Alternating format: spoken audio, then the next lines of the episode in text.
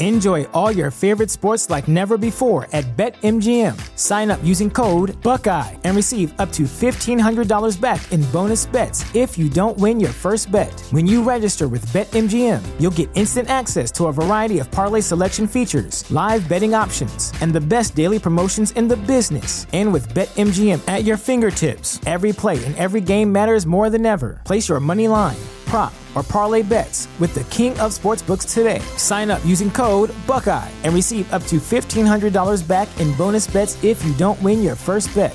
BetMGM and GameSense remind you to play responsibly, twenty-one plus and present in Ohio, subject to eligibility requirements. Rewards are non-withdrawable bonus bets that expire in seven days. Gambling problem? Call one eight hundred gambler in partnership with M G M Northfield Park.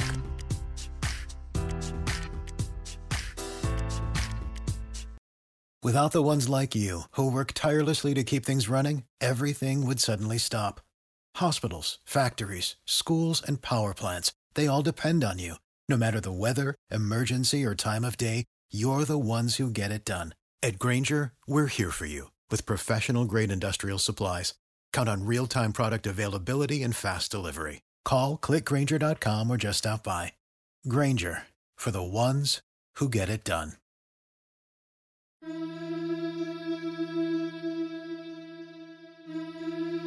Hey.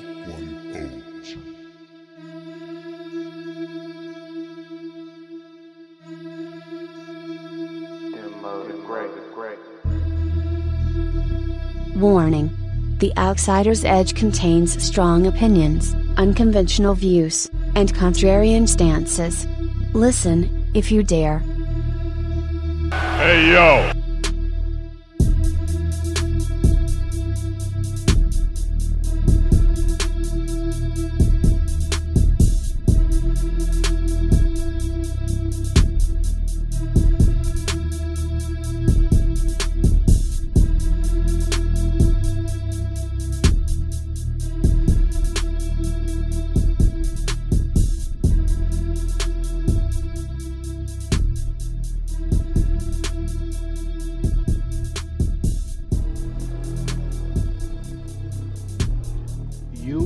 Sirens, ladies and gentlemen, and everybody in between, welcome to another episode of The Outsider's Edge.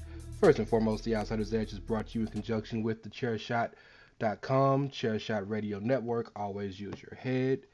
It is your boy, Rance, aka Ray Cash. Uh, it's a little different this week. Probably the most different episode of The Edge we've ever had because I am solo dolo. Your boy stepped in the booth by himself. Um... Of course, you know, Carl is off on sabbatical doing sabbatical things, I guess. And your boy Kyle is being an adult. Started back school this week and is uh, just trying to get life acclimated. And more power to him, he'll be back in a week or two. Um, thought about taking the week off. You know, I'm a busy dude with work, family, and all the other shows that I'm involved with here on the Chairshot and various other networks. But it is the SummerSlam edition. Too big. Too big of a show. So we got a some we got a solo SummerSlam breakdown for you guys tonight. And uh, we're going to try to do this thing right. But before we get into SummerSlam, got some interesting things this week to talk about.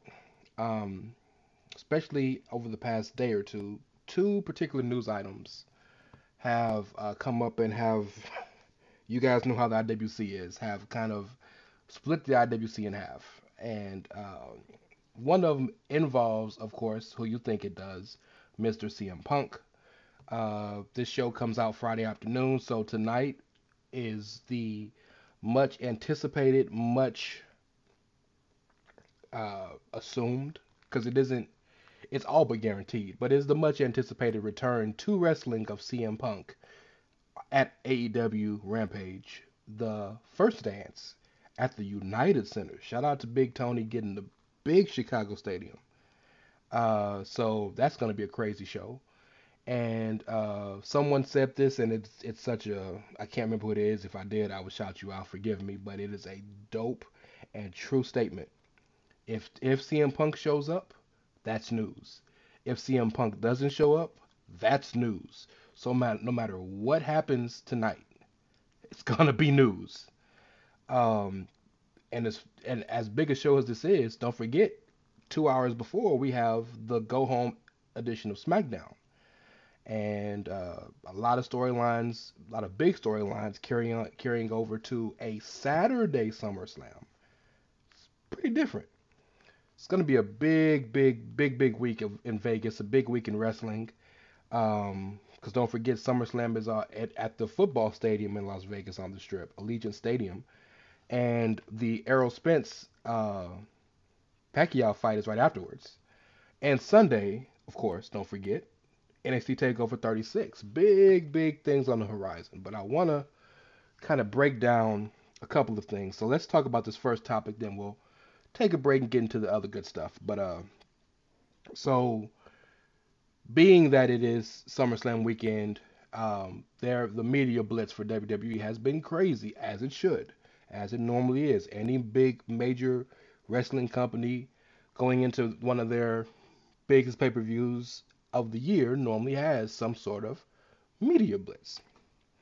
By the way, this is a good time to shout out uh, W W E's new deal with The Ringer Media and Spotify.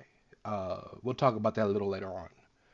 But Ariel Helwani, who works for B T Sport and has a podcast with The Ringer, uh, which The Ringer Wrestling feed now, Uh, got a chance to interview the big dog himself, the tribal chief, my tribal chief, and the head of the table, Mister Roman Reigns. And uh, it was a quite a noteworthy interview. Uh, I'll spare you a lot of the other kind of superlatives and things that came from the interview, but there's one thing in particular that has got the internet a bit ablaze today.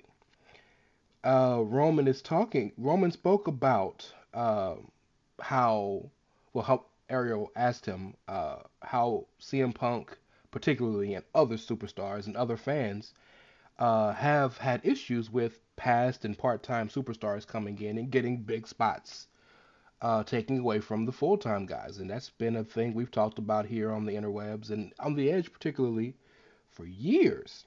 John Cena, who dedicated his life to this business for fifteen, twenty years, is officially now a part-time superstar. And so he, he asked Roman what was his thoughts on it. And I'm going to read you a direct quote. Roman says, "I can see it from both perspectives. But I think you said it before, that high tide raises all the boats and everybody benefits. So I do think that there's that strange threshold. But I think those statements are coming from bitter people who possibly thought they were better than they really were. When it comes down to it, C M Punk was not as good or as over as a John Cena, wasn't as good or over or moved the needle like The Rock. It just it just was what it was. From a full-time performer, I, under, I understand the frustration and wanting more, but like I said before, you got to take it. I'm a full-time performer, but I've done everything that needs to be done to stay in this position, to be in this position. To continue to make the opportunity for myself to be in a main event at SummerSlam against the John Cena. If anybody ever comes along to try to push me out of that scenario, I'm going to fight like hell to keep the ground that I've made. It's just one of those debatable. We can go back and forth and we can change our perspective. If you're one of those types of people who can see it in a different set of eyes, but I really think if more eyeballs are being brought to our product, and of course it depends on who it is, but a guy like John Cena, who's, star- who's starring in multiple movies this summer, and when it comes down to it, earns the right, and he's at that portion of his career where if he is a part-time performer, I'm not going to complain. I'm just going to capitalize on him being here and everything that he brings with that, and that's my goal. That's the whole gimmick to me, is this is John Cena. Why wouldn't I want to be in the ring? Why wouldn't I want him to come at me? You know what I mean?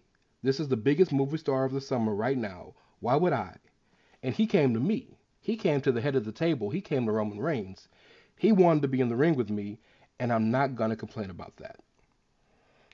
But I think other people who think that they should have more or be more and aren't really willing to actually do it, they're ju- they're going to have a different explanation than what I just did.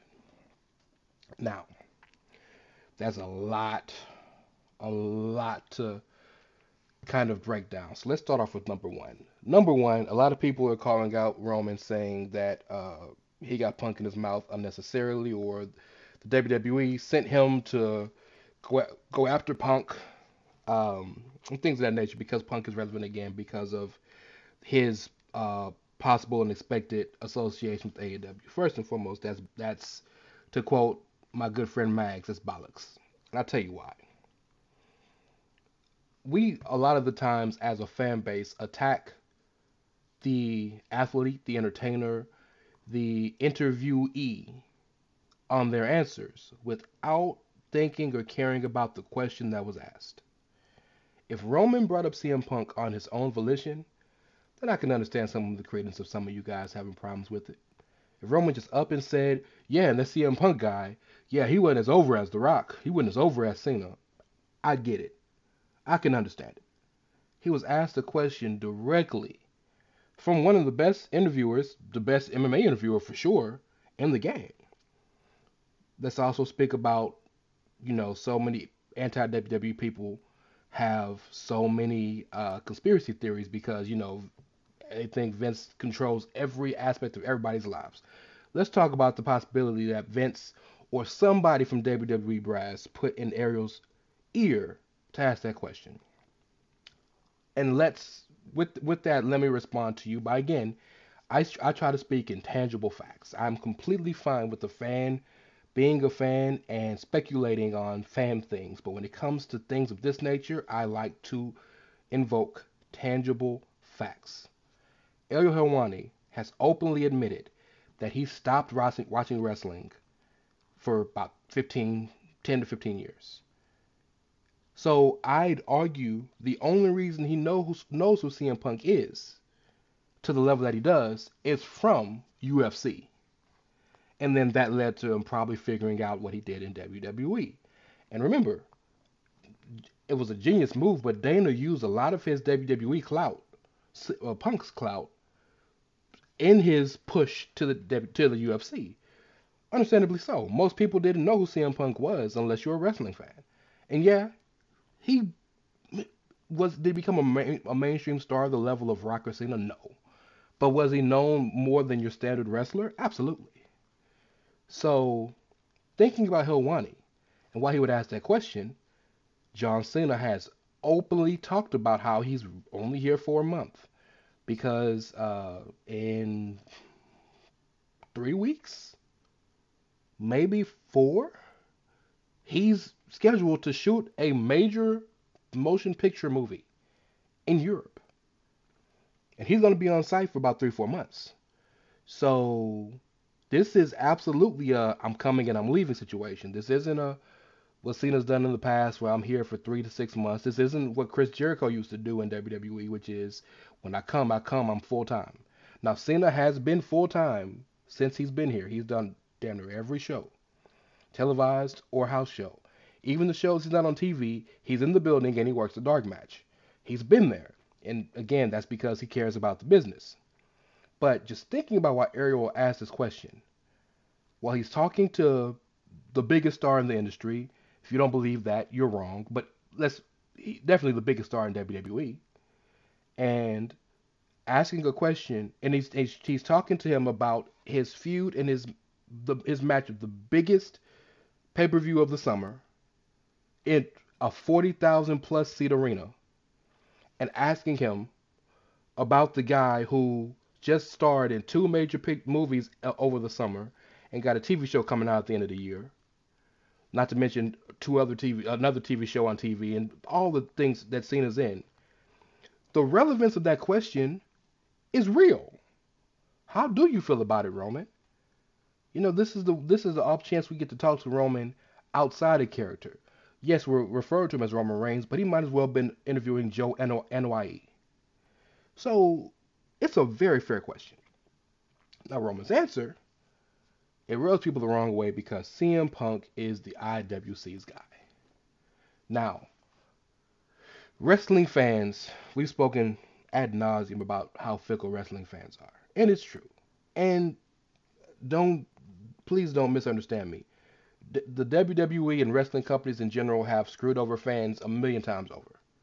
It's the nature of the beast. The whole point of the business is to scam you enough to get you to keep coming back because I'm telling you what I want to tell you. Make you so upset or so happy that you come back even when you don't want to. That's the nature of the business. Wrestling comes from, from the carnivals. That's why they call it a carny business.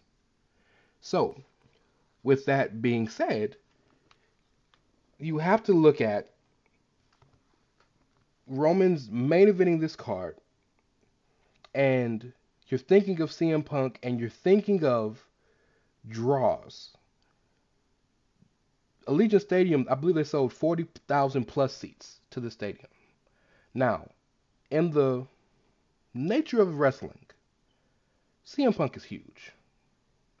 In the nature of entertainment, C M Punk is nowhere near The Rock or John Cena.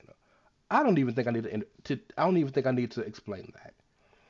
Let's strictly talk about in the wrestling sphere. Since C M Punk is the I W C's guy because he was counterculture, he was different, he came from the indies, he was built and bred by us, he was one of us, he's not a, a, a college football or basketball star, he's not a bodybuilder, or he wasn't the guy chosen from day one by Vince to be pushed, and he's a little awkward, he doesn't look, have the best look in terms of like he's not ripped like a Greek god like Cena or some of these Roman or some of these other guys is, and he's got an attitude and he says what he wants and and he doesn't just he sticks up for himself and doesn't do whatever somebody tells him to do. He's everything that y'all believed Stone Cold was, because Stone Cold was the most company man in the world. Everything y'all thought or wanted Stone Cold to be, C M Punk actually is. C M Punk literally walked off of his job because he didn't like what was going on, which is admirable in a lot of ways. Well, C M Punk is the I W C's guy. He can do no wrong. Even when he has gone out of his way, the majority of his time away from wrestling, to say how much he hates it, to say how much, to, to, to distance himself from it, and not in a rocky, I gotta do this to get, to get bigger roles way, but in a sense of, yeah, man, I really hate this business kind of way. Fans still flock to him. C M Punk has become an idea. C M Punk has kind of gone away, kind of elevated so much more from more than a wrestler because of the legacy he left by leaving, and become this idea that the underutilized wrestler, the five ten guy, the guy that doesn't have the best physique, the guy that comes from the indies and doesn't fit the cookie cutter mold that people believe Vince wants, the counterculture guy. He's the guy that I W C people look up to. C M Punk has become that idea for the I W C. That's why people scream, "We want Punk," or "C M Punk," because they're, when they say that, they're not literally asking for the guy. Some people are, but they're asking for W W E or for any company. It really only happens in W W E, to be to be fair, but they're asking for W W E to give them what they want, and what they want is what C M Punk embodied, or what he said he fought for, and in many ways he did. Now, that's why that's why I W C fans and diehard fans love C M Punk. On top of the fact that he was fantastic, one of the best promos of the generation, a really really good wrestler, great moments, one of the most memorable wrestlers of of this generation easily, one of the top stars, the probably the undisputed number two guy of the post Ruthless Aggression generation. I, I I don't think there's any question. He was the undisputed number two guy right behind John Cena. Bryan in a distant third because his run came little after Punk's run had already kind of subsided. And then you lead into the Shield era and then so on and so forth. So look at the rise of Punk. And look at what Punk went through. Multiple time world champion. Won every belt there is to win. Championship, title, whatever you want to call it. Had some of the greatest moments in the history of professional wrestling. The pipe bomb. The match against Taker. Uh, people don't talk about it enough, but the match against Jericho. You know, he's had a lot of great moments, a lot of great matches. Led multiple factions. And so on and so forth. was did he did he reach the potential he could have reached? Absolutely not. I think anybody would agree with that. But a lot of fans take that fact and turn it into, well, he was held back or he was underutilized. They're not the same thing. Held back and underutilized is not the same thing as he could he, he didn't reach his potential. Because I think it's really hard to say someone's underutilized when you had a four hundred thirty-four day championship reign or whatever it was. I don't care if you main evented the shows or not. You held the championship that long, and you faced all the top guys. It's, it, if they were having you face people like Zack Ryder, you know what I mean, or mid-card people, yeah, okay, maybe. You were facing all the top guys. You were facing Kane. You were facing Daniel Bryan. You were facing John Cena. You were facing, crazy to say at this time, but given where he was at the moment, you were facing Ryback. You were facing the top guys. Okay. So Roman said that Punk wasn't as over or didn't move the needle as Cena or, or The Rock. And in wrestling speak, in wrestling speak, understand that, let's go with John Cena first and foremost. I understand that John has a very controversial legacy. And I, what I mean by that is that John held the company down for so long, but was so audibly turned against by so many male fans. Women and children loved him, the men hated him. I mean, to the point where, like, um, I was listening to the podcast that I'm going to reference later on, with actually Ariel Helwani again, with Freddie Prinze Junior, and he brought up he was booed at the Hall of Fame when he was introducing a guy to come out for the Hall of Fame. Like, that's how bad it was. But I understand, John Cena, with the exception of maybe, maybe Hogan. And I say probably Hogan because there is no business about Hogan as much as I hate the guy. But even, even you can even talk about Austin and The Rock because, well, people look at them as the biggest draws in, in the business. But Cena... Cena over he he goes over them.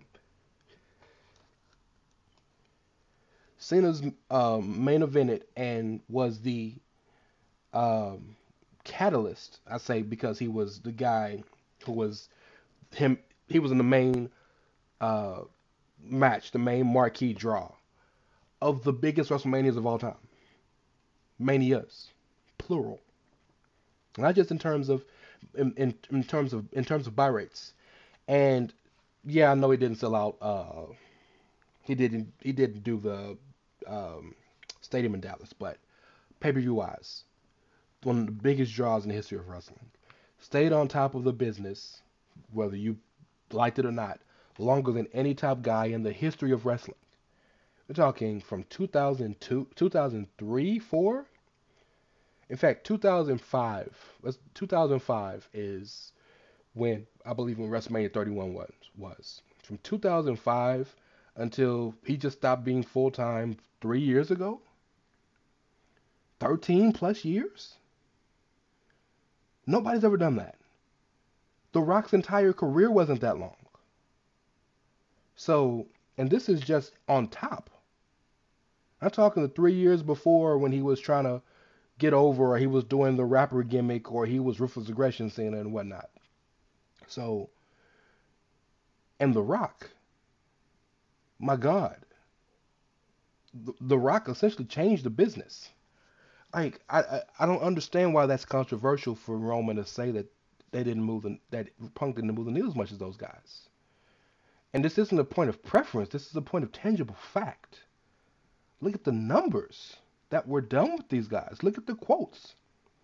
Look at the number of people that are wrestling fans because of The Rock or because of John Cena. So, and that's not a, people take that as a slight. It's not a slight to Punk. But it's interesting to see the rhetoric now because, you know, everything has to be us versus them.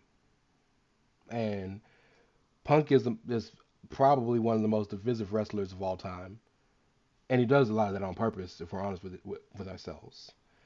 But it's interesting that a lot of people are taking umbrage with Roman And there's a lot of history between Roman and Punk. You got to remember, the reason, the biggest part of the reason why Roman Reigns was looked at so negatively for the majority of his run is, and call me, you can say I'm wrong, I don't care, is solely because Punk did that podcast where he said, make Roman strong, look strong. Now, it's undeniable from day one that they knew Roman was going to be the guy. But they took a slow burn, took a slow boogie with it. I was there. I watched from the time they debuted until the time he uh, broke he broke out because the uh, the Shield broke up, Rollins turned on him. Yeah, he had the big moments. Yeah, he had the big spots. But who carried the matches? Rollins and Ambrose, Moxley. But they knew what they were doing. They were building him up slowly but surely because they knew he was going to be huge. And this, it's crazy how, you know, people act like facts didn't happen or like things didn't happen. Roman was the most over guy in the company. People were screaming his name. People were begging for him. Don't don't tell me that the only reason people begged for Roman uh, or screamed for Roman at the, at the Royal Rumble when Batista won was only because Bryan wasn't in it. They wanted Roman to win regardless. Did they want Bryan to win too? Absolutely. But they were fully behind Roman. It wasn't until Roman got hurt with the hernia, and while he's out, Punk tells the world that He's the he's gonna be the guy regardless. And you know, we hate when it's Vince's guy. We hate when Vince chooses a guy and completely has full speed ahead on the one guy, tunnel vision, put the blinders on, we're gonna do this regardless. So now we're gonna turn on the guy. We're gonna turn on the guy we begged for, the guy we begged him to push, the guy that quite frankly only got pushed ahead of everybody else because he got the reactions that they wanted him to get. Had y'all been screaming for Moxley, a k a. Ambrose, the way y'all were screaming for Roman, he would have been the guy. Because he was pushed initially as the guy on the Shield. But, so it's interesting, the dichotomy of that, to know that Roman now is saying what he's saying, and people are trying to connect it to, like, Roman has a grudge. Well, if he does have a grudge, who gives a shit? But facts are facts and right is right. Real is real. So, you know, it's, it's it's always interesting to me to see people's responses to things. And, you know, it feels like the world has gotten that much crazier just in the past week or two. Steve believed and come to the conclusion that Punk is coming. The world has started to lose its mind. And makes sense. That's, that's the way things are, right? Uh, but I have no, um, I take no umbrage with what Roman said. He's right. He should have said it. And he answered a question he was asked. How y'all be mad at him for that? Y'all not mad at the things Punk said when he was asked about, when he was asked. And even Punk, Punk will, he's been asked about it, says Roman's the best thing going in, in wrestling. I mean, he's, he's, what you call him, the voice of the voiceless? The voice of the voices is telling y'all what's real. Y'all still don't believe it. Well, so we're going to take a break. Uh, and I want to reference something that was in that Freddie Prinze podcast. So we'll be back in a minute. But uh, while we take this break and pay these bills, I want to remind you to go to prowrestlingtees.com slash the chair shot. Buy some shirts. Get some of that good merch, especially for SummerSlam weekend. Get it ready. So many things we got going. Uh, got the original Corona shirt, not the virus, but the the the beer. We got the Chair Shot Brewing Company. Jesus did the job. Uh, Baron Corbin sucks. Hashtag journalism. Go get some stuff, man. It helps us do what we do here. We'll be right back. Promotional consideration paid for by the following. Hey folks, P C Tony here. Thanks to our new partnership with Angry Lemonade, you can save ten percent on physical products and digital commissions using the promo code CHAIRSHOT. Head to angry lemonade dot net to check out their amazing catalog of products and services. Use the promo code CHAIRSHOT to save ten percent. That's angry lemonade dot net. Are you looking for the newest and hottest in the world of pro wrestling? Then check out the amazing action on power slam dot t v, the biggest indie pro wrestling channel in the world. Get over six thousand hours of the best events from over one hundred fifty of your favorite promotions from twenty different countries around the globe. Brands like Progress Wrestling, Evolve Wrestling, Combat Zone, Defy, P C W Ultra, P W X, Over the Top, Shine, and hundreds of others with fresh content added every day for only five dollars and ninety-nine cents per month. Get your free trial today at power slam dot t v. Go to power slam dot t v, promo code ChairShot. Get your free month. Again, that's power slam dot t v, promo code ChairShot. the chair shot dot com. Always use your head. So I mentioned to you guys the uh, new podcast collaboration deal that W W E has inked with The Ringer and Spotify to put their two existing podcasts that they have, the, uh, the New Day Feel the Power with, of course, Xavier Woods, Big E, and Kofi Kingston, and After the Bell with Corey Graves and Vic Joseph, both two fantastic shows. Uh, but they've added that uh, to now... The Ringer to the Ringer's wrestling feed, which is on Spotify, and W W E has partnered with them to have so many different shows. Evan Mack from uh, The Bump gets a show, Macamania. Ariel Helwani's show does that now. The Masked Man is now The Ringer wrestling show. Uh, Masked Man, and shout out to the homie Cass. Uh, and so the very first show with this deal, this new deal, was uh, Ariel Helwani doing a SummerSlam preview with Natty, Natalya Neidhart, and uh, Freddie Prinze Junior Now, if you guys don't know, Freddie Prinze Junior is pretty famous actor, guy, and She's All That, Scooby-Doo, a lot of other shows, and of course his dad was a legend, but he's also was f- formerly a writer for the company and a producer at two different uh, times in the company. He's probably one of the most insightful writers we've seen in a while, because he's not just a guy who comes with experience with a pen. He's an actual successful leading movie star actor who loves wrestling enough to want to try wrestling, uh, writing for wrestling, uh, and bring some of the, the talents he learned in his field to the wrestling field, because essentially wrestling is entertainment. Uh, wrestling is entertainment a lot more than it is sport in some in some senses, right? Storylines, characters, scripts, and whatnot. And um, it's got a lot of great stories. Um, was responsible for a lot of things. Um, was responsible for uh, the promo class, which is something that they didn't do before he got there. Vince would just make them do promos, but he actually taught a promo class of how to how to do a promo, uh, kind of almost not too dissimilar from acting classes. But um, I love to hear his insight into wrestling, because he really has kind of a nuanced perspective. He has an informed perspective. He ha- still has contacts with the company. So I'm sure he, he knows things that we may not know as fans from an internal standpoint, but he's also a big ass fan. And he spoke Add about a bunch of things. They broke down the card, and he really got into some specifics with some of the wrestlers, but there's one particular thing he talked about that I thought was interesting to note that I wanted to talk about with you guys, and that was Bray Wyatt. Bray Wyatt came up a, mul- a, a multitude of times in that portion of the podcast interview, and um, Hel- Ariel Helwani spoke about it and said that, you know, I just started back watching wrestling, Uh, because my kids watch it, and, you know, I pay attention to it, but I'm becoming a bigger fan through my kids, because I see things from their perspective, not from the grown man, jaded wrestling fan, I W C spoiler perspective.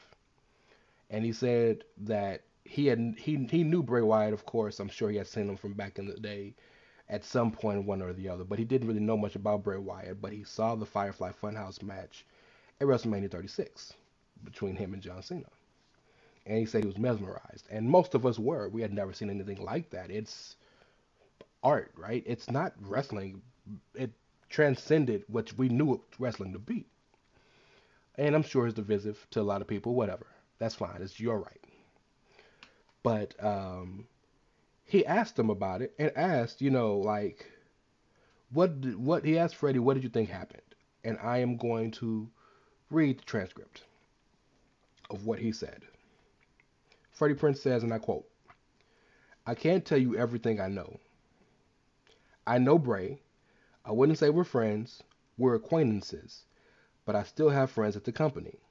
Like I said earlier, if you're willing to work a specific way, even if you have a bad match, in the eyes of the top two dudes at the company, it's a good match because you're doing business their way.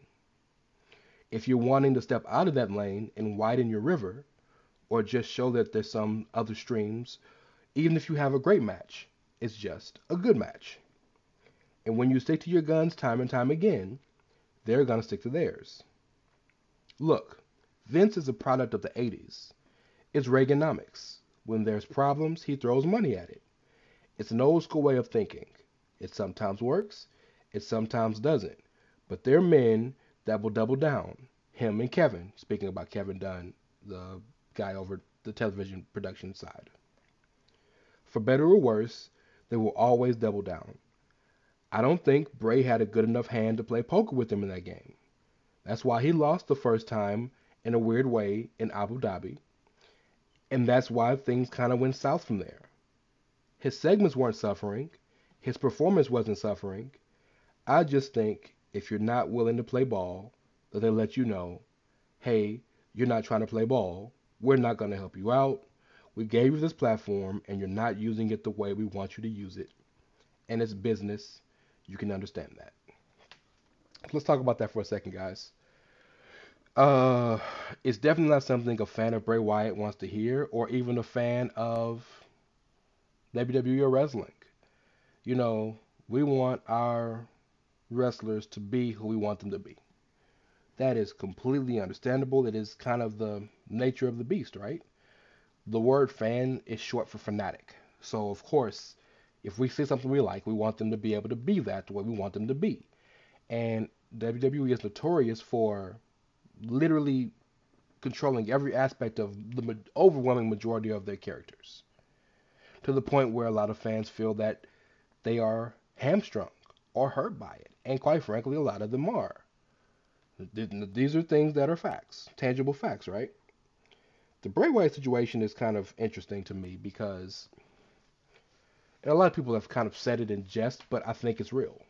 Bray Wyatt, one hundred percent, was too creative for the creative in W W E. Think, think about it. Let, let, let me break it down. Think about it. The majority of every storyline, of every character, every gimmick in the W W E, even those who don't have a gimmick, quote unquote, have a character trait, right? Even if the character trait is I'm a good wrestler, there's some character trait that they can hone in on. Every single one of them, the overwhelming majority, were built by the W W E. Even if you had that gimmick before you came to the W W E, the W W E took an aspect of it, flipped it for them, and made it theirs. That's the reason why they work, because they do that better than anybody else. Bray Wyatt's one of the very few people, I can, a handful of people maybe, who made his own gimmick, separate from the W W E. One of the few people, handful of people, who created his own lane. The Wyatt family stuff, that was all Bray. They didn't write for, they didn't write those promos for Bray. He wrote those promos. They didn't come up with a whole bunch of the aspects of the character. He came up with a bunch of the aspects of the character. Now, of course, everything is Vince-ized, everything is W W E-ized, but I think he garnered such a following and a respect for how creative the gimmick was in N X T, and earned some levity with Vince, as a lot of wrestlers do. Look, I look at the New Day, look at Roman now, look at Becky Lynch, and so on and so forth. That he, this is pretty much all him, especially The Fiend. You can, I can see points where you can say the Wyatt family became Vince-ized over time. Absolutely. I can see you saying that after the family left and uh, he was just the eater of worlds and he did the stint with Matt Hardy, that was W W E-ized. Completely get that. one hundred percent. Everything about The Fiend was all Bray Wyatt. Firefly Funhouse? Ain't nobody in the W W E that creative. Just keeping it being honest. Nobody's, none of them are that creative. So I can see there being some pushback or heads bumping with Vince wanting Bray to do this and Bray saying, no, I'm not going to do that. I'm going to do it this way because this is what my character would do. I came up with it. You don't know it. Freddie talked about in his uh, in the in his interview in the podcast about how we all know that these are essentially toys in, in Vince's toy box, right? That's basically what the W W E is. One dude playing with his toys, but just people happen to see it. But he talked about how he knows exactly every aspect of what he wants his characters to be, to the point where like Freddie Prinze wrote a character, Freddie wrote a, a line for Kane where he said, uh, where Kane would say something to the order of, I'll obliterate him. And Vince told him he wouldn't say obliterate. Kane would say this. Like he's that dialed into the characters he makes. That's what's made him successful this far, is that attention to detail. Um, so I can see the disconnect between him and Bray with him not creating that, with him not understanding that, with creative not getting that, and Bray eventually getting to the point where, yeah, Bray, I'm not doing it. And right, wrong, or indifferent, man, I get it. And Bray got caught up to, got caught up to the main roster in late two thousand thirteen, early two thousand fourteen. We're here in twenty twenty-one. That's a long time with a lot of proof, a lot of tangible facts that shows that he sells great merch. His segments do numbers. He's been given trust by the company in the segments he's been given and the people he's worked with and the main events he's been put in. Like, he had equity. So I can understand him saying, nah, man, you know, give me the same respect you give such and such. And think about it. I understand Becky came up with the name of the man, but all that gimmick was W W E. I understand John Cena uh, came up with the raps when he was the rapper and all that, but that gimmick was all W W E until it just got to the point where John just started being John. I understand that Roman's the head of the table, and he came up with the nickname, and he may came up with the thought process behind the idea, but that's a W W E creation, because look at all the other stuff beforehand that led to the reason why he could be the head of the table. That's just the way the business works. So I get it, and I, it's it's very sobering thought process because, you know, I'm big on understanding. Whether I like it or not, I need to understand. Um, but it's also very harrowing because um, I think John Moxley was a very good example of, and more recently, Aleister Black, a k a. Malachi Black, uh, in that a lot of the super creative types may not work on the main roster, because Vince has his idea of what he wants. And Vince is always going to win because Vince cuts the checks. And and look, to be honest with you, this isn't me caping for Vince. This isn't me being a shield for the W W E. I say this for any company. You can listen to this week's Head Trauma with me and Mags talking about triple A.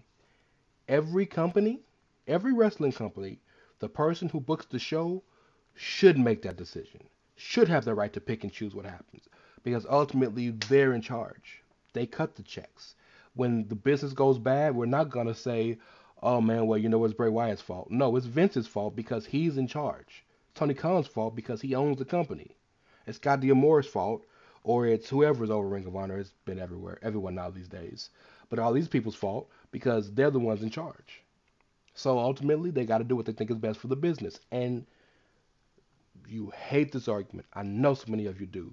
But financially, they are at the strongest they've ever been by a large margin. So something is working. I know this is hard for people to kind of comprehend. And I'm not trying to be facetious or attack people's intelligence or say anything negative about people. But I get it's hard to comprehend because so many people are taught to think that critical acclaim should equal success. But it doesn't. Not all the time. So some, because you think something is good doesn't mean that it's going to be successful. And just because you think something is bad doesn't think, mean that it's going to fail. And more importantly, just because you think something is bad doesn't mean that everybody thinks something is bad. I've given you proof of that. I've given you proof. So many people want to cite how the ratings have dwindled compared to two, three, five, seven, ten years ago. That's factual. And that is, there is a there is a level of concern that has to be met with the ratings and what they've turned to. Completely agree.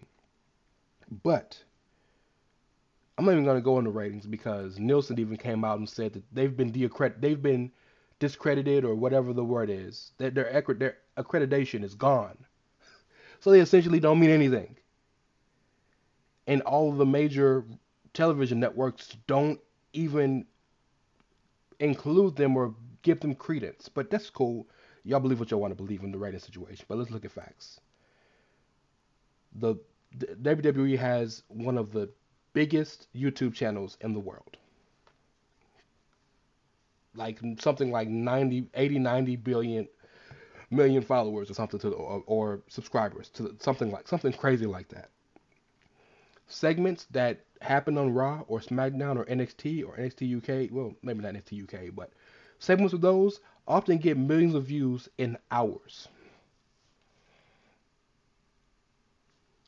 And they have hundreds of millions of followers on Instagram, hundreds of millions of followers on Twitter, hundreds of millions of followers on Facebook, tens of millions of followers on TikTok, on Snapchat, on all of these different ways to consume the product. See, we don't, consuming the product doesn't mean sitting at your computer, or I mean not the computer, sitting at your T V and watching every minute anymore. We know too much. The world's too big. The world's too fast.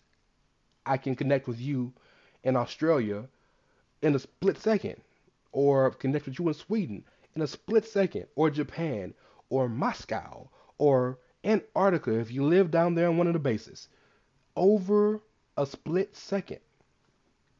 So I don't need to watch the product to know what's happening or to consume it. I can watch YouTube and see the segments that come up thirty minutes after they happen, sometimes, sometimes a little longer than that, but or at least thirty minutes after they happen. I can get an illegal stream of it, which I don't suggest. Pay for what you support, what you want to support, what you enjoy. But if that's if that's your fancy, there's tons of illegal streams out there you can watch. If I don't have cable streaming service, I can catch it on Hulu. If I if I care enough to wait, I can catch it on the network three, four weeks afterwards. If I don't even want to do that, if I don't care about it and just want to see what happened, I could read the results on every single website possible. Even E S P N does the, the results of shows now. So consuming the product doesn't mean I got to sit my ass on my bed or on my couch and watch it on this channel when this comes out. So let's expand our thinking. You know what I mean? So uh, to get back to the original point, man, I want to show some love to Bray uh, because he's going to be a huge asset wherever he signs or whatever he chooses to do. Even if he never chooses to wrestle again, if he just wants to go into um, films or T V or writing or whatever he chooses to do, man, he's going to be super successful because the kid, number one, he's got wrestling in his blood. He, his name is Wyndham Rotunda. Think about that. So uh, he's going to be fine. Uh, but it is an insight. It is valuable insight into the thought processes behind people like Vince McMahon and Kevin Dunn and why certain characters don't work. You know, you look at a guy like Seth Rollins who completely, pardon the pun, bought in. You know, he was thought to be rambunctious in N X T, but he bought into the system and gained equity and is one of the biggest stars in the company. More than often, that's what it takes to work in W W E. If you can handle that, cool. If you can't, don't. But W W E ain't never lied about who they, about who they are. Just like A E W doesn't lie about who they are, just like Impact hasn't lied about, or Ring of Honor, or New Japan, or any of these companies. They don't lie about who they are. You know, they may lie about a lot of things, but there's so much history to show who these people are and how they work and how they operate. And if you don't think you could do it, man, don't sign there. So many places to work. Um, just wanted to break that down to you, but we're going to get to the SummerSlam preview. Uh, I'm excited about the card. It's a crazy card, and uh, I may even give you some takeover thoughts. So before we get to that, we're going to take one more break here, pay some more bills, come back, and uh, hit you with this SummerSlam and N X T TakeOver breakdown. See y'all in just a bit.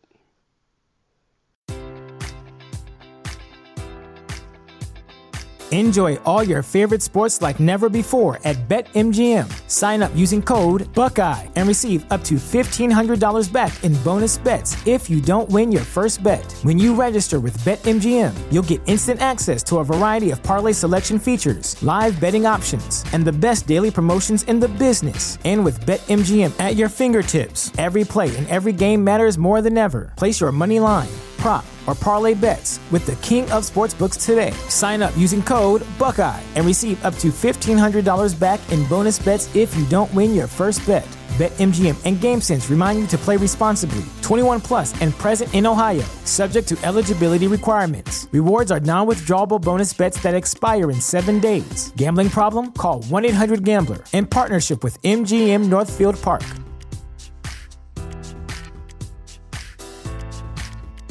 You know how to book flights and hotels. All you're missing is a tool to plan the travel experiences you'll have once you arrive. That's why you need Viator. Book guided tours, excursions, and more in one place. There are over three hundred thousand travel experiences to choose from, so you can find something for everyone. And Viator offers free cancellation and twenty-four seven customer support for worry-free travel. Download the Viator app now and use code Viator ten for ten percent off your first booking in the app. Find travel experiences for you. Do more with Viator.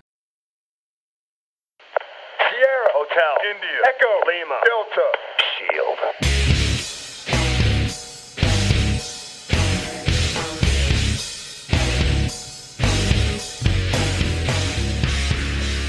Hey folks, listen up, P C Tony here. Thanks to our new partnership with Angry Lemonade, you can save ten percent on physical products and digital commissions using the promo code CHAIRSHOT. Head to angry lemonade dot net to check out their amazing catalog of products and services. Use the promo code CHAIRSHOT to save ten percent. That's angry lemonade dot net. Pins, stickers, illustrations. angry lemonade dot net. This is my yard now. All right, y'all. I appreciate y'all rocking with me. I appreciate y'all getting me through this episode. I hope you enjoy it. If you like it, holla at your boy. Uh, hit me up at It's Ray Cash on Twitter. That's R E Y as in Mysterio. C A S H as in dollars. Of course, you can holler at the the boys. Uh, Carl at Outsider Curvin. Kyle at Doctor S'mores. The show's at Outsider's Edge C S. And, of course, you know, we were part of the Chairshot Radio Network. You can find us at Chairshot Media. I appreciate so much of the uh, the love and the listens, and just, it means more to me than you'll ever know. And uh, especially for this show, this is me by myself. You know, I've done a couple of short-form pods, but I've never done one, a full one like this. So this is new for me and for y'all. So let me know what you think. Give me some feedback. Tell me how I did. If I suck, tell me I suck. I don't care. Uh, but I appreciate it. I appreciate y'all rocking with your boy. Click and listen. Click and download. Like and subscribe on whatever you do.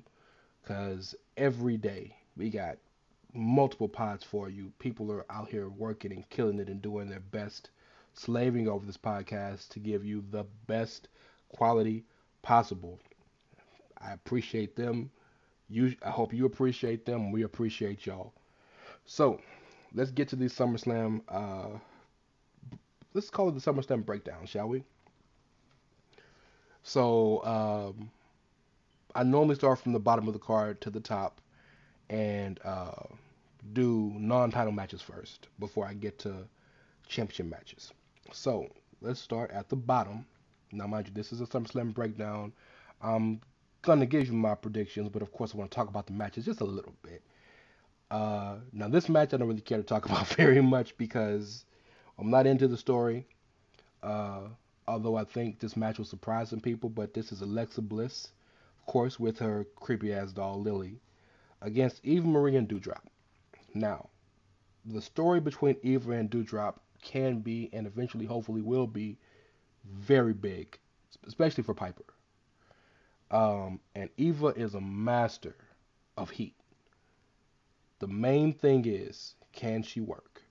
Now, this is a great spot for her, and while this version of Alexa ain't working for me, you got to give her credit for going one hundred percent balls to the wall with the character and making the best she can of it. My concern is Eva was never, uh, you know, your ring general to begin with. Um, and I have no doubt that she's much better than we expect her to be.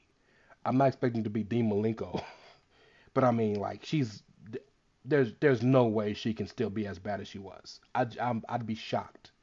My only concern is I would have liked to have seen her first big singles match be with somebody who could kind of lead her a little better.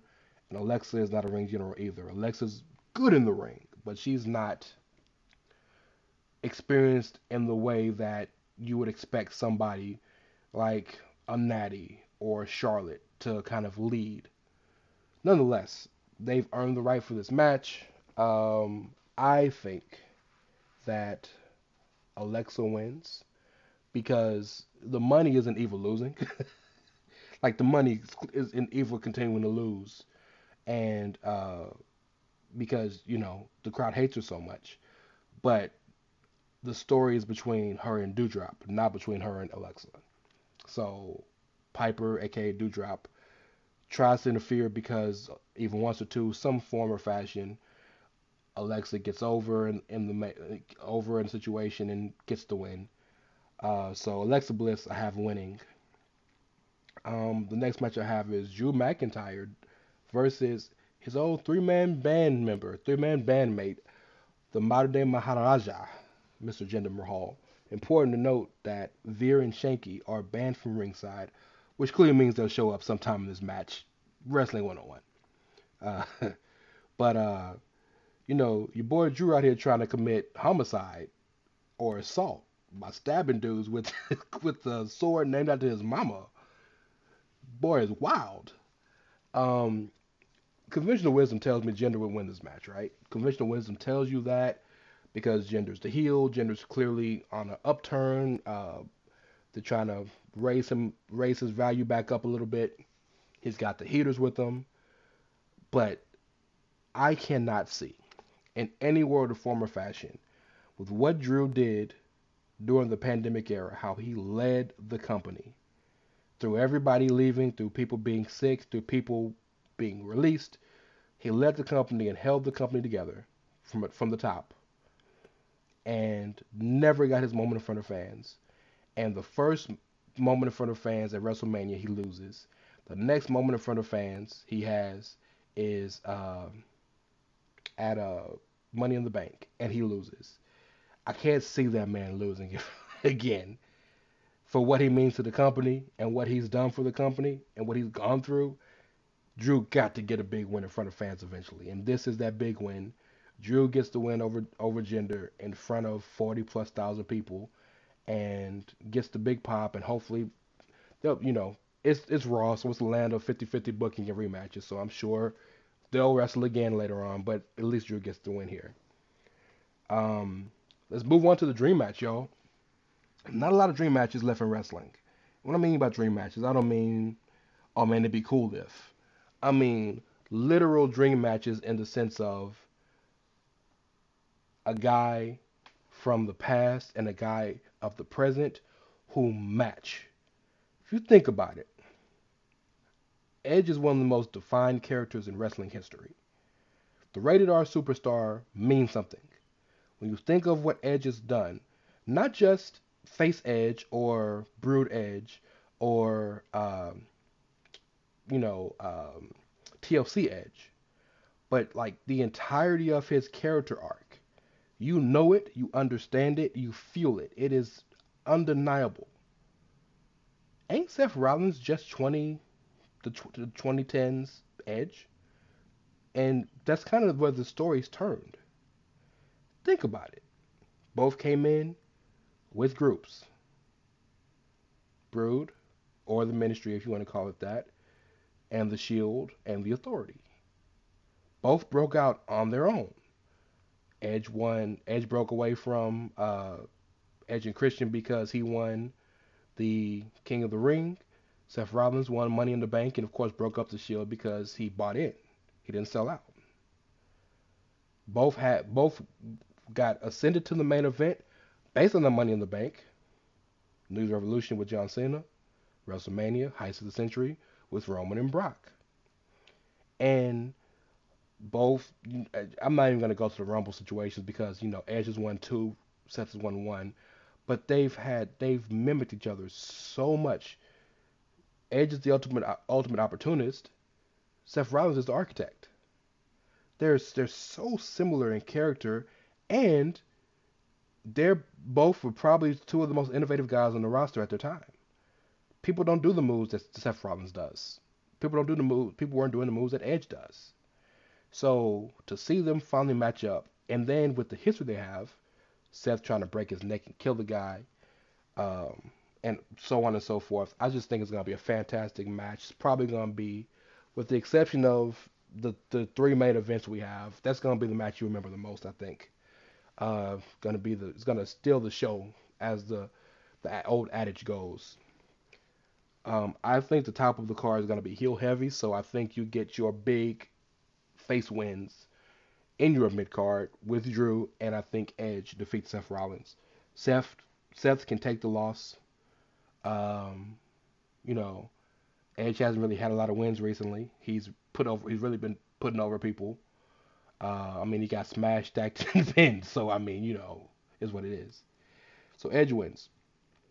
Let's get to the main, let's get to the title matches. And, of course, you got the W W E SmackDown Tag Team Championship between Ray and his adopted son, Dominic. that that joke will never die. Against the best tag team in the world. I said it. I know no diss to the Bucks because the Bucks are fantastic. No diss to F T R. F T R is fantastic. No diss. I, I know we don't mention these guys on this show, but no diss to the Briscoes. No diss to any other tag team in the world, but for my money, the Usos are the best tag team in the world, especially now that they're back together. Um, and, you know, I don't think Dominic's going to turn on his dad. Not now. I mean, eventually he's going to, right? Every son rebels against their father. But there's clearly something going on between the two. Dominic getting a bit of a big head. He kind of thinks he knows more than his dad, and his dad's a three-time world champion and a Hall of Famer. Well, future Hall of Famer. He ain't made it there yet, but his first ballot the second he decides to quit. Uso's going to win here. The bloodline retains. The bloodline keeps going because there are bigger and better things coming if you smell what I'm cooking. Like, like that foreshadowing, like the journalism there. Uso's retain. This one is going to be a bit hard for me to kind of break down. The W W E Raw Tag Team Championship. You got R K Bro. Finally, Randy embraced the kid. Gave Riddle the hug. Gave him the validation he wants. They're bros now. Again, but they they have to face a pretty, pretty dominant tag team. And the team and the tag team champions of Omos. And the phenomenal A J Styles. A J and Omos have just surprised. I mean, A J is one of the best in the world, right? We know A J. A J can wrestle a broomstick. A J is one of the most trustworthy guys on the roster, but nobody expected that my boy Omos would be this good. I mean, don't get me wrong. I'm not saying he's Taker or Big Show or Kane, but my dude just gets this. A lot of the nuance, he'll, it will come further with him understanding the, the the sport and the business. But he just gets it. He hits his marks and his moments better than almost anybody on the roster. He has a presence about him. He, to be seven foot seventy-five or however tall he is, camera placement. He gets it perfectly.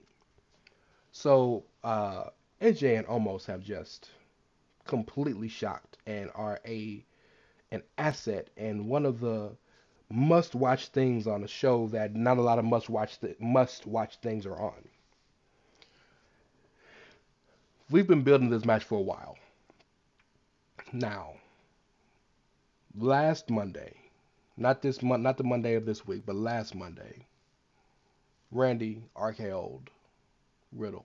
This Monday, Riddle stuck up for him and had his back, and he embraced him. We know Randy's a snake. It's literally his nickname, the Viper. There's two things that could happen here. And I, I don't mean win or lose. I mean from a story standpoint. And that's Randy could turn on him now, or Randy could turn on him later. But sooner or later, the Viper's got to strike, right? I think Randy turns on him here. I know the, the easy money is on R K Bro winning. If you think about it, they haven't even hit the polls yet. I mean, that was kind of the big thing when they would win matches before Randy went on his little break. Riddle would hit his polls and wait for Randy to hit his polls over him. Like, that's supposed to be the big moment that they made it, right?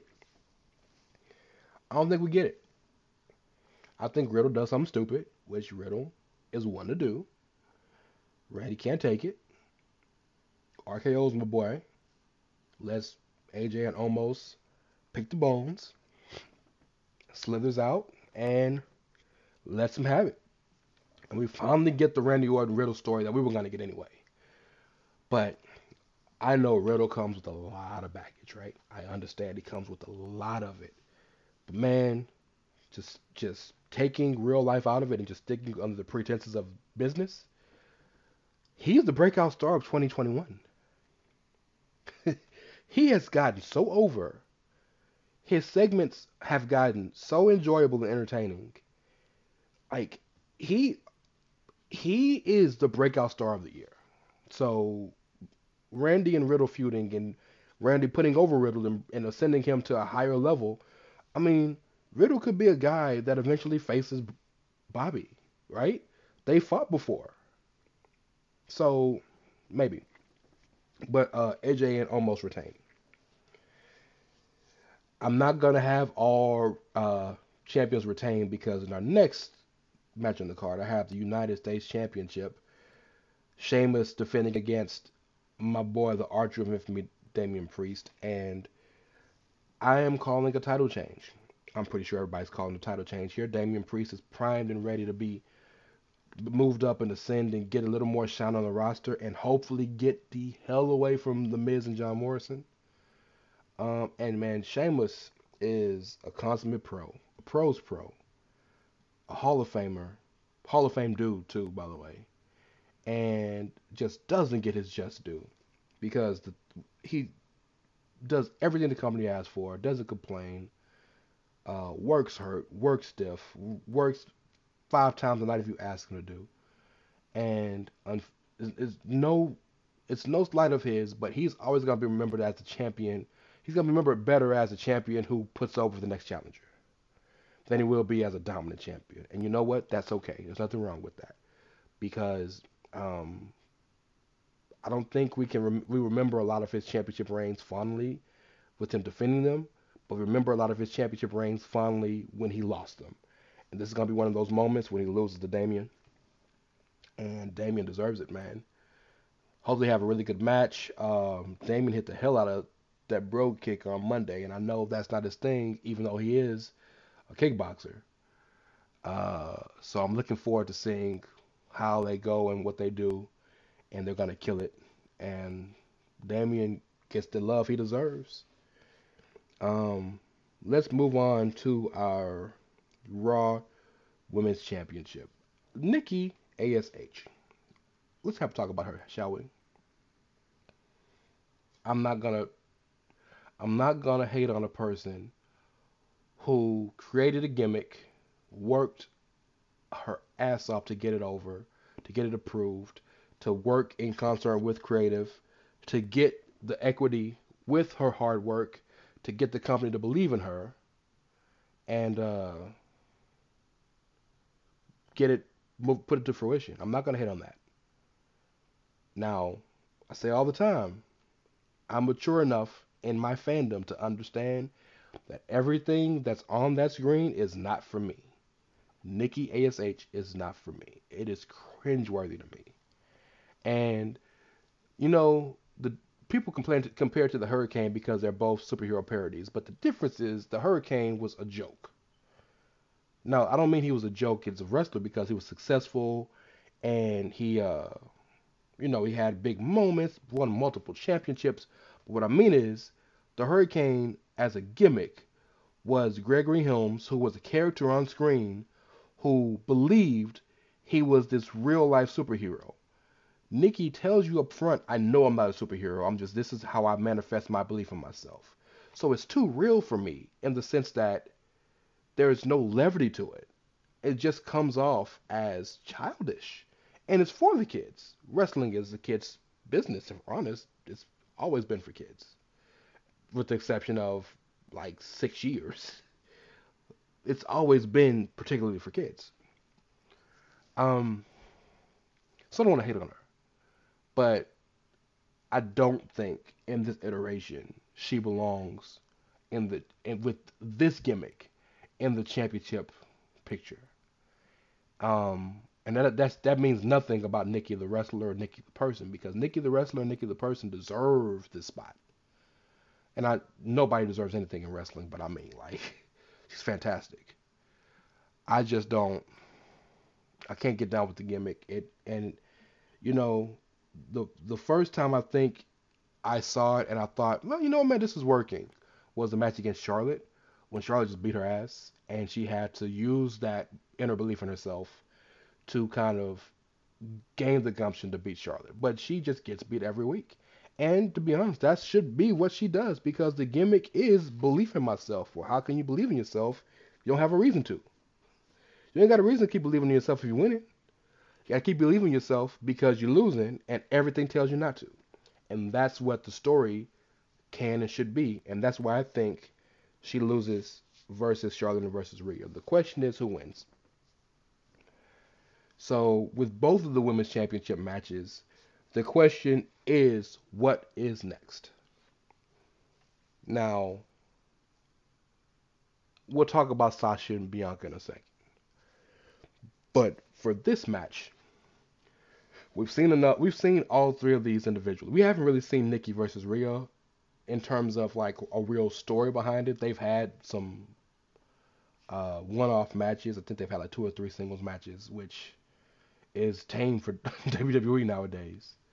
But it's really about what's next. Um, and you know, Asuka's taking a break, which is very well deserved, and needs some time off because I don't want to say she got stale, but she got repetitive. I don't really know unless Becky, I think Becky may not, I think Becky may go to SmackDown instead of Raw. So if Becky doesn't come back to Raw, I don't know what else can really heat that up, with the exception of whatever Alexa, Doudrop, and Piper and uh, Eva are doing. One of them moves up. So my, I believe that uh, what makes the most sense to me is Rhea winning the match, Charlotte losing her shit, because Rhea beats Nikki, and Charlotte taking it out on Nikki, and we get an extended Charlotte versus Nikki A S H feud. Um, and Charlotte is fantastic at putting people over. I know y'all don't believe that because she's won seventeen thousand championships, but she really is. When she really has to put somebody over, and it's for the good of the story, Charlotte, there's not there's not many better than Charlotte. And Nikki can use that against the most successful woman in wrestling in wrestling history. That underdog nature of going against someone who's physically bigger than you, who is, uh, from a wrestling standpoint, bigger than you, successful, more successful than you, um, from a company standpoint, more trusted and pushed than you. She can use that to really tell a good story and build herself up further and maybe get back to the championship. And Rhea doesn't fit. So Rhea gets the championship and maybe fits with somebody else. We'll see who. I don't know. We'll surmise maybe next week. But uh, I have Rhea winning against Nikki A S H. Let's move to, man, if if Cena, Roman, Goldberg, and Lashley weren't on this card, this would easily be the main event. Uh, we've waited April, so May, June, July, August. Waited four months for it, since WrestleMania. Sasha disappeared for the better part of three plus months. The rematch, Bianca Belair defending her SmackDown Women's Championship against the Blueprint, the boss, Sasha Banks. And boy, Sasha has really kind of fell into this I'm better than you uh, character. I love this story so much better than the first story, because the first story was about Bianca being a rookie. And, you know, they were friends until Sasha started to take her seriously and started, okay, cool, whatever. This story makes sense. Bianca has been successful at everything she's done, and Sasha feels slighted because this Sasha was the Sasha's the baddest, the best, the blueprint, the boss, all the other B alliteration words, and feels that Bianca has is taking her shine and is back to regain what's her. It's such a, it's such a much better story now with the existing match already there. Sasha talking about how the scar that Bianca's braid left on her chest, on her stomach, kept her out all this time. We know that's not true, but like that's something a delusional heel would say. So great. And now that she uh, she apparently has an entourage with her, she got Zelina Vega and Carmella, and I don't know if this is going to be a regular thing, but I'd like to see them as a group. They all match. They all work together. Um, so I think Bianca wins. One, because I think Bianca has to win. She's in the midst of a, of a very big championship reign that is like, talk about becoming mainstream. Bianca's becoming mainstream. Bianca's doing, you know, talk shows. And, you know, Bianca's on E S P N with Stephen A. Smith. Bianca's on the Kelly Clarkson show. Bianca's doing everything right now. So she's killing it. Um, and no diss to Sasha, because Sasha does too, and Sasha did too. But Bianca's in the middle of a moment. Only question is what happens. There are two women that are that I think we'll see in the midst of the next month or so involved with this feud, because clearly Sasha's not gonna take a laying down her loss, however she loses, whether it's clean or by shenanigans. First and foremost, I think we see Naomi pop up to defend Bianca and help her fight off Sasha. The, the boss Taraj, as I'll, I'll claim them the boss Taraj. How about that? We know Bianca and Naomi have a ton of affection for, you, for each other in and off screen. And of course, W W E's eyes, both black, put them together, right? But more than that, their characters mesh. Um, you know, besides the fact that Naomi is all about, sees the glow and the dancing and whatnot, they both have an attitude that matches with each other, and Naomi has always stuck up for good. So if you're not going to turn her heel and do a, a bloodline-esque connection, I think it'd be really, really good, really, really good for Naomi to kind of stick up for and hang out and be with Bianca, which could lead to a possible championship match, right?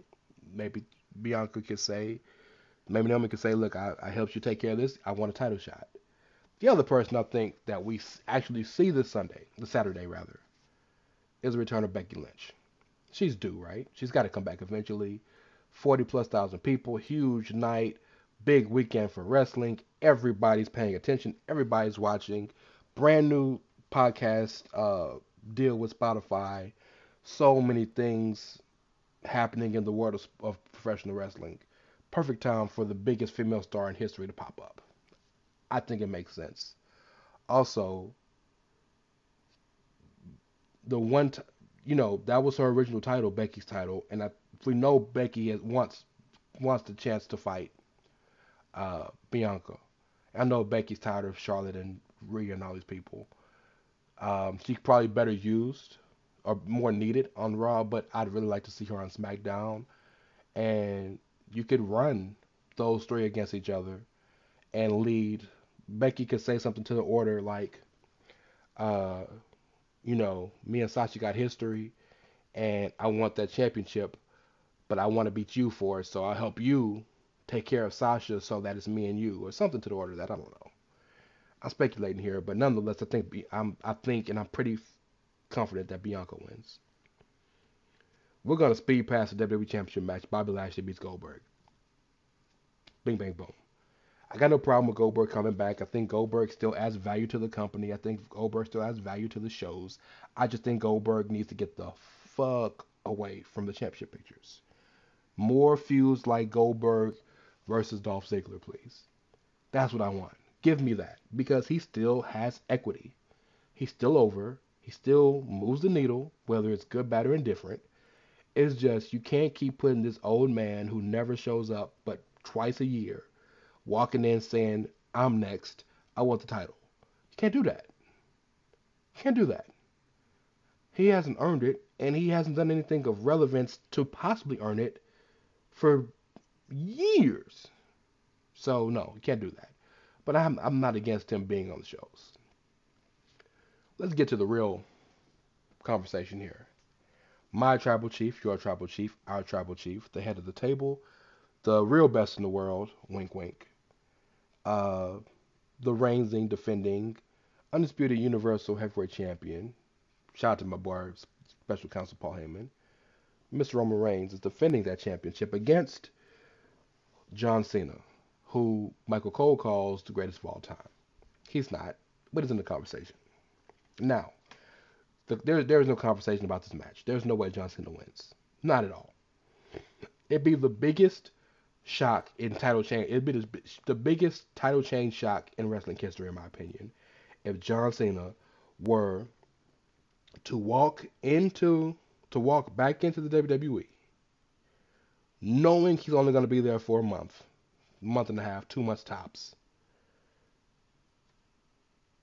fighting the biggest star in the business, who finally ascended to the point where he is completely and unanimously uh, just over with everybody the way that he wants, the way the fans want, and the way the company wants, in concert for the first time ever, right? Given that they finally got out of the pandemic and they finally got back in front of fans, and he beats them? Yeah. And that'd be the most shocking title change I've ever seen in my life. Ain't happening. Uh, the real conversation is, man, what happens next? I know Finn is next, and I'm looking forward to seeing Roman and Finn happen, because it's going to happen. Uh, some people have surmised that Cena may win, and Roman wins it back at Madison Square Garden. I'd be so against that. But uh, it's going to be a great match. Last time they had a match, Um, at No Mercy all those years ago, was really fun, and they laid it all out. I mean, like, put all all the stops. Uh, but very few wrestlers understand the moment and the art of letting the moment happen, like Roman and like John. So I'm looking forward to I'm looking forward to seeing it, and it's gonna be a great show. I have no doubt. Um, I don't think there'll be very many surprises, but when you don't think there are surprises, when there are a ton of them. So we'll see. Let's run through N X T TakeOver real quick. Uh, don't need to break down a whole lot of it.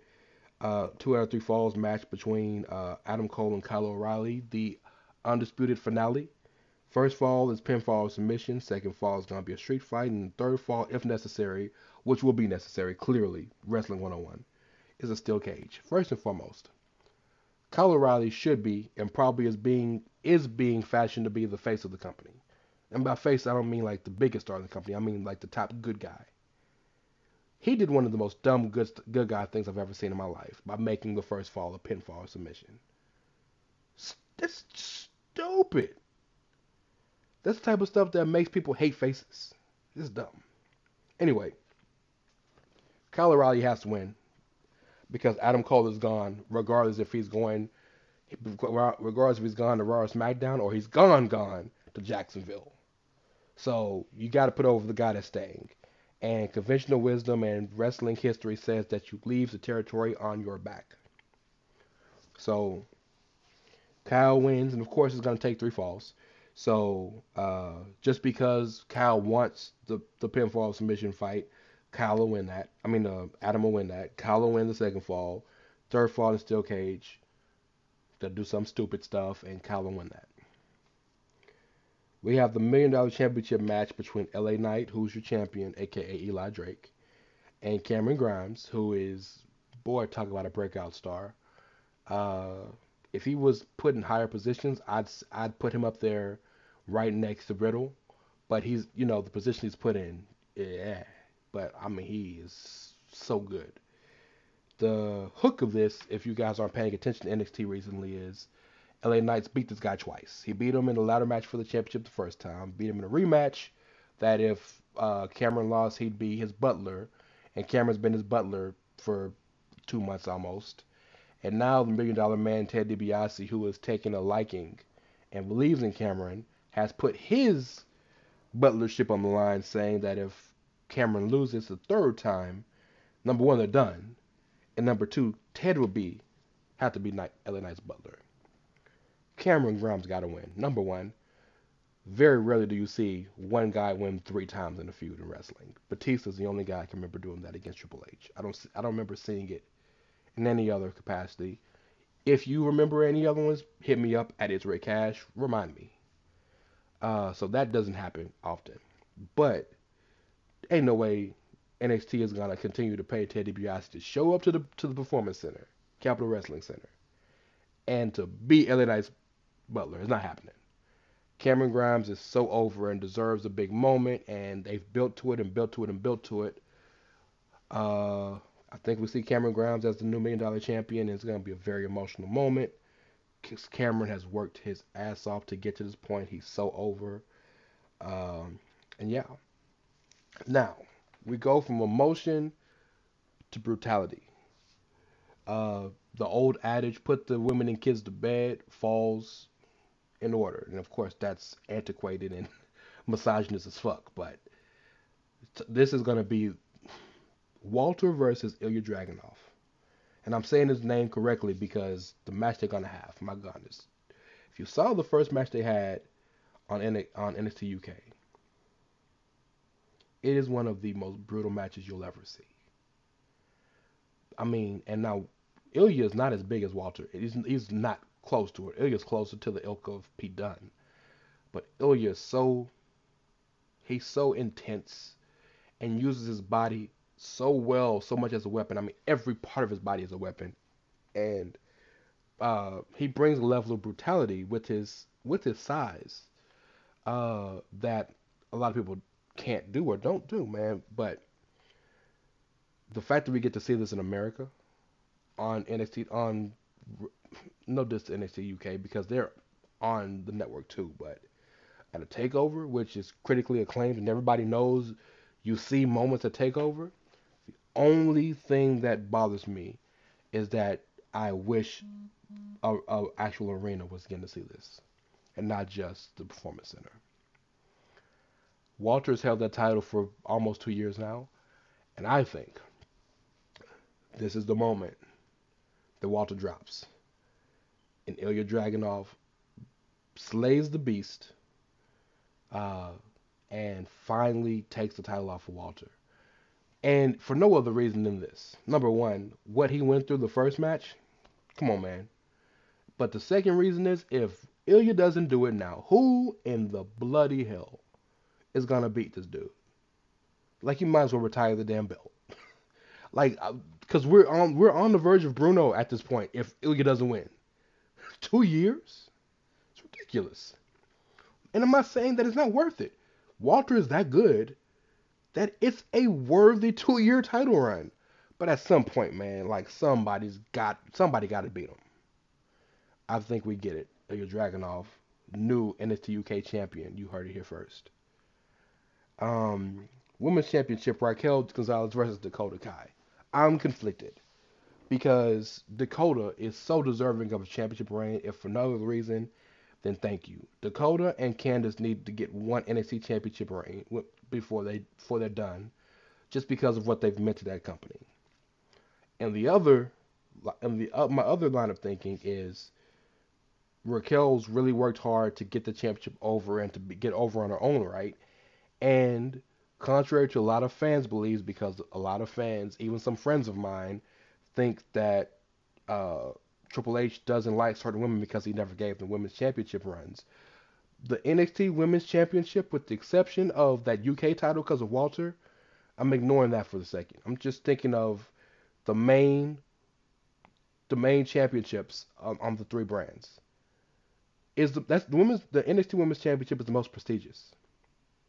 Because while you can name, there's like twenty-five or so N X T champions, and we know how many champions have been in um, the Raw and SmackDown Women's and the W W E Universal. It's a ton of them, right?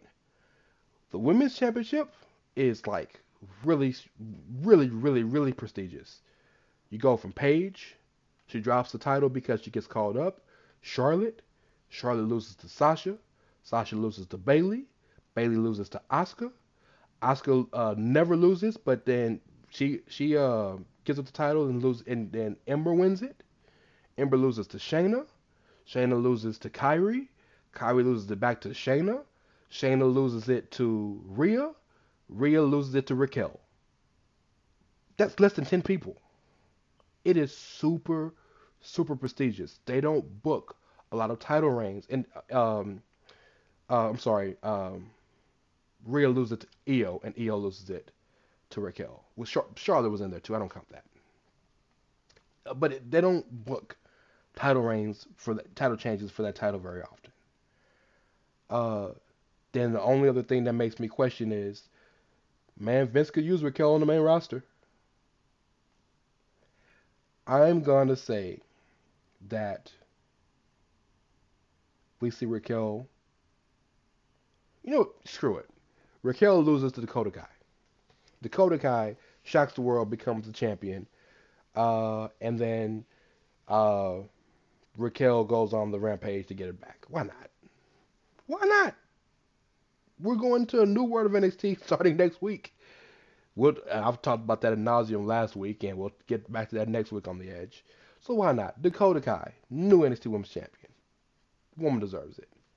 Speaking of new N X T champions, you have the current champ, N X T champion, Karrion Kross. No Scarlett. Scarlett is out right now on whatever personal stuff she has to deal with. Versus the returning legend, the Samoan submission machine, Samoa Joe. Now, cool to note, Samoa Joe has mentioned that he was he's been cleared for a while. That is very good to hear, because the same concerns I had about Daniel Bryan coming back, the same concerns I have about a lot of wrestlers who have had major injuries coming back, like they did Edge, Christian, and so on and so forth, I have about Joe. But I feel a little better knowing that the second Joe was cleared, didn't jump in a ring. It's been a while. That makes me feel a little better. Even if it's not real, it makes me feel a little better. Karrion is already Karrion Kross is already called up to the main roster. He's on Raw every week. He's a Raw superstar, still wrestling in N X T, so he's gone. And the ass kicking that he's been try, he's been waiting to get from Samoa Joe is massive. I think we're going to see a great match. I think we're going to see a fun match. I think Samoa Joe beats Karrion Kross and then abdicates the championship, because uh, Joe don't need the title. Joe don't want the title. Joe just wants to beat the hell out of Karrion Kross and send him away. Uh, but nonetheless, Samoa Joe is your new N X T champion. William Regal is super happy. Uh, I'm looking forward to it, though. It's going to be a great show. N X T TakeOver is always great. Um, and the re the reasons N X T, the reasons W W E moved SummerSlam to the main to Saturday are real, right? I get it. It makes perfect sense. Uh, uh, uh, to go to Vegas, nobody really wants to go to Vegas on a. Nick Hunt explained this today on the podcast too.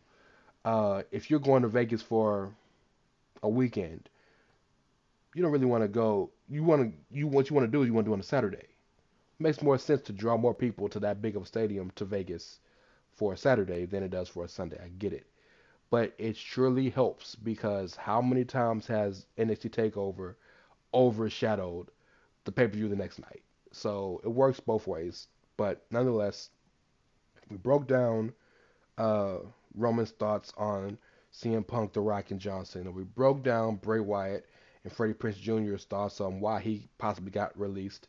We broke down SummerSlam. We broke down N X T TakeOver. It's time for me to break up out of here. I appreciate y'all rocking with me again. You can follow your boy at It's Ray Cash. Uh, R E Y as in Mysterio, C A S H as in dollars. I know Kyle gives a speech and all the spiel. I don't know it. I just know I'm old and I'm sleepy and I'm tired. Time to go. You don't like that? We don't give a fuck. I give a fuck about you. I appreciate y'all. Holla at your boy later. We'll see you next week.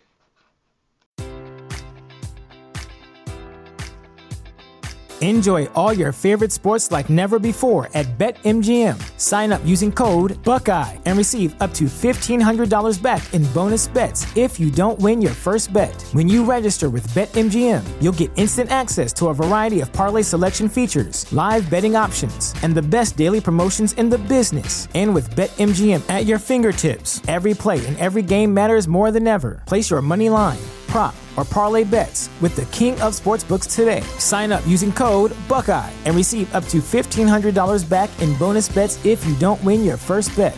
BetMGM and GameSense remind you to play responsibly, twenty-one plus and present in Ohio, subject to eligibility requirements. Rewards are non-withdrawable bonus bets that expire in seven days. Gambling problem? Call one eight hundred gambler in partnership with M G M Northfield Park.